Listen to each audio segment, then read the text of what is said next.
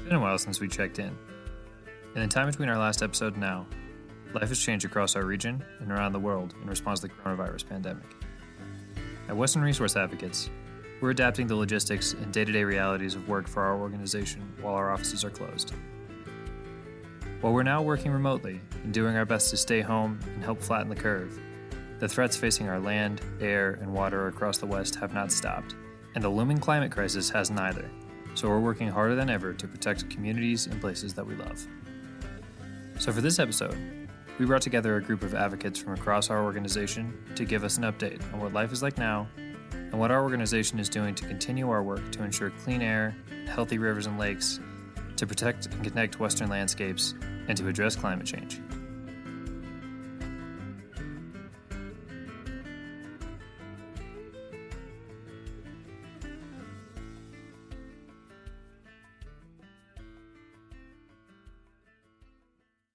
I'm joined today with a great group from across our organization.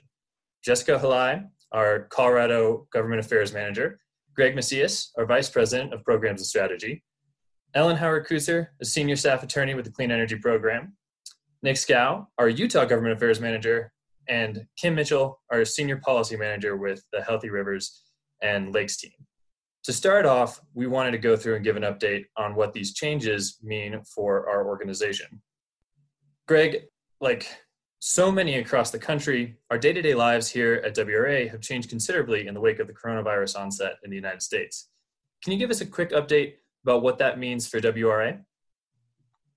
Sure, Brendan. Um, and I just want to say I hope everybody is staying healthy and staying home. So, WRA is following state and local health directives and working to keep our staff and community safe. So, our offices are currently closed and we're in a good position so we're able to continue our work thankfully.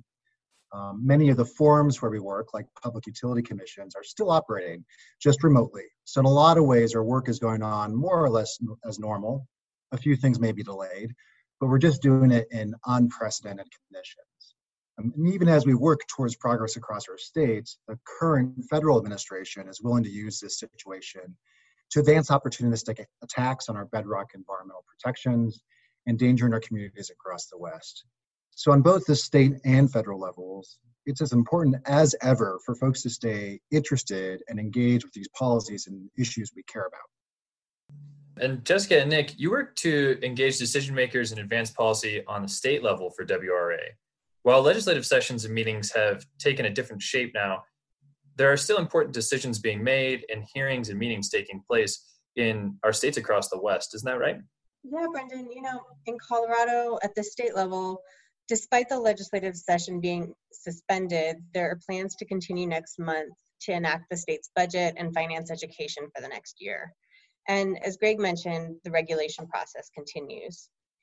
With passage last year of landmark climate legislation, House Bill 1261, also known as the Climate Action Plan, a lot of our current focus is on implementing rules to make sure Colorado will meet the climate goals established by the new law. And just last week, the Colorado Air Quality Control Commission met to discuss what types of policies are needed in order to reduce pollution levels to achieve statewide goals. For those outside Colorado, the legislation signed by Governor Polis calls for significant reductions in greenhouse gas emissions, with the first target set for 2025 and more ambitious goals for 2030 and 2050. Overall, by 2050, we need to reduce greenhouse gas emissions by 107 metric tons, 90% below 2005 levels. But the legislation does not prescribe how to get this done. The policies we have now and measures being put in place will reduce emissions some, but not nearly enough. So these administrative proceedings in front of the AQCC are crucial to ensure enforceable regulations are enacted that will help close the gap to meet the targets set in law and ensure Colorado does its part to confront climate change. And while our day to day lives have undoubtedly been altered, the threat of climate change remains, and we certainly have a lot more work to do to close the gap between our policies and our goals. Another thing I'm doing while isolated is continuing relationship building work, which is as important as ever. As someone who recently started with WRA, I'm taking the opportunity while our schedules are in flux to make several coffee dates a week with colleagues and allies. I just make sure to have a lot of herbal tea on hand so I don't get over caffeinated. But you know, the bottom line is that those benefiting from the status quo aren't stopping, so we can't stop either. At the federal level, we're seeing the Trump administration push through rollbacks of environmental regulations that are designed to protect clean air and a livable climate by improving fuel efficiency in our vehicles and limiting toxic air pollution from coal fired power plants. The pandemic is having immediate impact on our lives and on our health. At the state level, we need to keep working to address climate change, which poses far greater risks if we don't act to rein in our greenhouse gas pollution. Yeah, Brendan, that's right. Even though some things have changed. Our work here in Utah is still as important and as busy as ever. And being able to stay engaged in this work has actually been a really nice respite for me and a means of maintaining some normalcy through it all. Um, here in Utah, we had the added challenge of dealing with a serious earthquake that even did significant damage to our WRA office downtown and we're still feeling aftershocks. There was a large one uh, last week while I was on a Zoom meeting with other advocates, but we're still working forward to make a difference. And while the world has slowed down, regulatory processes and energy resource planning has not for the most part. So it's been difficult to advance our public policy efforts and build coalitions in Utah when you can't go anywhere and can't meet with people. So we've had to get creative setting up uh, virtual meetings, texting with legislators instead of putting on a suit and, and shaking hands at the Capitol. And just last week, I participated in the first virtual uh, legislative special session that we've ever had in Utah because no one was allowed in uh, the Capitol up there. So we're getting creative, looking at hosting webinars instead of in person events with our partners and revisiting certain strategies but while much of the world is basically shut down, we don't have the luxury to slow down our work on climate because policymaking, public service commission hearings are still continuing uh, for the most part, and we need to be there. So right now, Utah is this year in the midst of making a very big decision about whether we want to take on more coal in our resource portfolio or to really double down and embrace the opportunity and resiliency that comes with the clean energy transition. And so we're heavily engaged in this decision making and really trying to keep pushing, even though we're in this unprecedented time. Absolutely. And as you both said, we have to shift our strategies a little bit, and that the current situation, even the added challenges of life as they continue, like the earthquake that you experienced, Nick, mean that we have to shift our approach and come up with some new strategies. Jessica, I love the idea of drinking more tea so you don't get over, uh, get over caffeinated. I probably need to implement that in my own life working from home. Uh, and those shifts are something that we're all experiencing. Kim, I know for you and for your work on our Healthy Rivers team, while some of the in person work has taken a pause for now, this shift has allowed you to focus on some other issues that will help protect our rivers and lakes across the West and specifically in Arizona, right? Yes, it has. And I certainly appreciate the flexibility that WRA has provided us to make good progress from home. But you're right, Brendan. A lot of the work I do involves meeting one on one with stakeholders in the water community. And while that work is on hold right now, I'm finding, uh, surprisingly, I have a lot more time to focus on important work that often gets pushed to the back burner because of time constraints. Let me give you a couple examples of the work I'm doing. Looking at ways to protect rivers in times of water scarcity. We're all well aware Arizona and the West have a high risk of ongoing drought. In the last two decades alone, river flow has decreased by almost 20%. So along with this drought comes uncertainty. Now, there have been a number of studies done by the Bureau of Reclamation and others to try and gauge this uncertainty and figure out exactly what, what level of risk are we, are we facing. So based on that work, we are beginning to look at the benefits of various activities that provide future water security uh, for both our communities and the environment. Activities such as forest health, how to retain water in our upper watersheds, things like restoration involving wet meadows and fire mitigation. Can we use natural storage, features like earthen dams and reten retention basins that help redirect flood flows adjacent to stream channels where we can improve flow in those areas and protect important ecosystems. And of course, better groundwater management in rural areas is now on the radar screen for Arizonans. This was after a recent series of articles last December highlighting the impacts of excessive pumping on declining aquifer levels. Groundwater resources are unprotected in many areas of our state, not all, but many. Western Resource Advocates is supporting policies that provide these rural communities with a framework to manage their water resources in their own backyard, so to speak. So according to local needs and conditions. So those are a couple projects that I've had the time to concentrate at home here this month. And as you've all noted, the pressing concerns, whether it's the continued drying of our region and persistent drought conditions across the West, or the immediacy of climate change, really don't stop despite the, the way the world has changed in the onset of uh, the coronavirus pandemic. And we find that in every area of our work. Ellen, I know you've been working away under some recent deadlines for our clean energy work here in Colorado.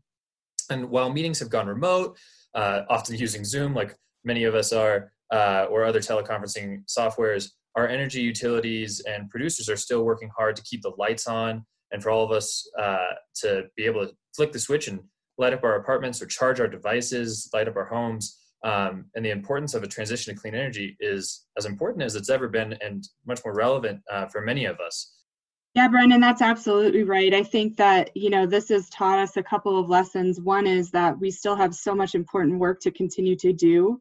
But two, I think we, we really need to owe a debt of gratitude to our essential workers, including some of those essential workers at utilities that we deal with all the time who maybe aren't um, in the forefront of our minds. And, you know, specifically, I'm thinking of line workers at electricity utilities, those folks who literally make sure that the electricity lines are up and running smoothly so that we all can have power to our homes, um, as well as um, drinking water and wastewater treatment plant operators. Um, it's been really challenging for them to do, do their jobs. There's been several articles across all of our states about um, wipes going down the drain and and uh, the nature of wastewater actually changing somewhat. So those folks are really on the front lines, going to work every day, putting their own health at risk to make sure that society can continue to function. So I think we owe an incredible debt of gratitude to those folks for really doing their jobs at a very challenging time right now.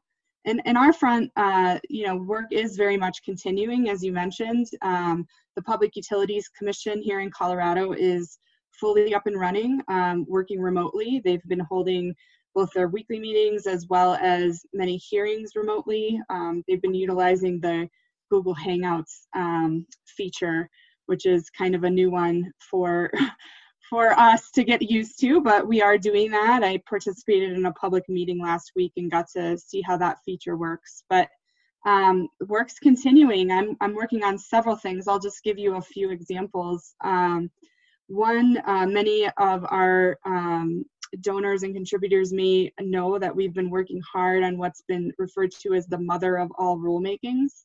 Um, that has been a rulemaking process that's really been going on to 2017. We're almost at the end. the rules are being finalized right now. So WRA has been very engaged in that process, making sure the final rules are going to achieve our objectives, including um, requiring social cost of carbon accounting for the first time in electric resource planning. Um, we're also working on a proceeding with Black Hills, one of our smaller utilities here in Colorado, who would like to acquire 200 megawatts of new solar resources down near Pueblo, Colorado. We're very excited about that proceeding and supporting Black Hills and going forward with that acquisition.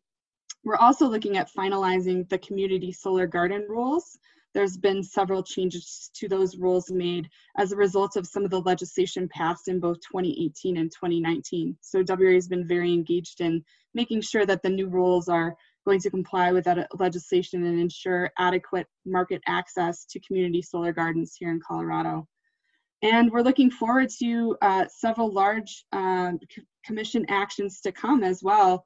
Uh, one of the biggest is uh, Tri-State uh, Generation and Transmission Cooperative is going to be filing its electric resource plan for the first time, regulated fully by the PUC, and that's coming up here in early June. So we'll be very active and engaged on that process and ensuring that Tri-State is taking the necessary steps to decarbonize its system and fall in line with what science tells us are the emission reductions necessary to uh, ensure that we are avoiding the worst impacts of climate change.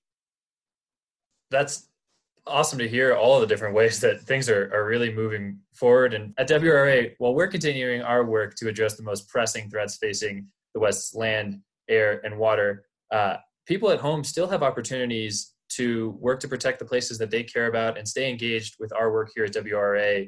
So, with that in mind, what are some of the things that, if people are listening to this podcast at home, what are some of the ways that they can stay involved? What are the things that they should be looking forward to in the coming months and ways that they can help protect the West's land, air, and water during these unprecedented times? Yeah, Brendan. So there's so much that's still happening. So we need to really just keep our eyes on our local um, county commissions, on our statewide regulatory meetings. Um, make sure you know what's happening. Make sure you're on the list serves and you're paying attention to the newsletters that are coming into your inbox. Um, there will be actions from WRA and from other organizations um, that you can take part in, and there will be a lot of virtual meetings that you can attend. So um, get Zoom going on your phone or on your computer and and participate. Showing up is still um, a lot of the battle, and we can do that virtually, if not in person. Absolutely, Jessica. As you mentioned, you can join us here at WRA. You can uh, sign up for our email list. You can subscribe to this podcast if you haven't yet. Uh, you can join us on any of the places that you can find podcasts to stay up to date on what's going on. Keep an eye on our email. Keep an eye on our Action Center on our website at www.westernresourceadvocates.org to find opportunities for you to stay involved. We will have up to date actions. We'll have opportunities for you to comment when the opportunity is appropriate, and we'll give you guidance on how to do so if you stay involved there. Everybody, thank you for joining us today. Thanks for giving us an update. Uh, it's clear that the threats facing uh, our region and threats facing our environment across the West aren't stopping. And I'm happy to hear all the ways that you're staying engaged as well. I'm sure our audience is uh, excited to hear from everybody. Uh, I'm glad for many of you this is your first time joining the podcast. I hope it's not the last time, but a big thank you for joining us. I hope you all stay safe and I hope you all have a good week.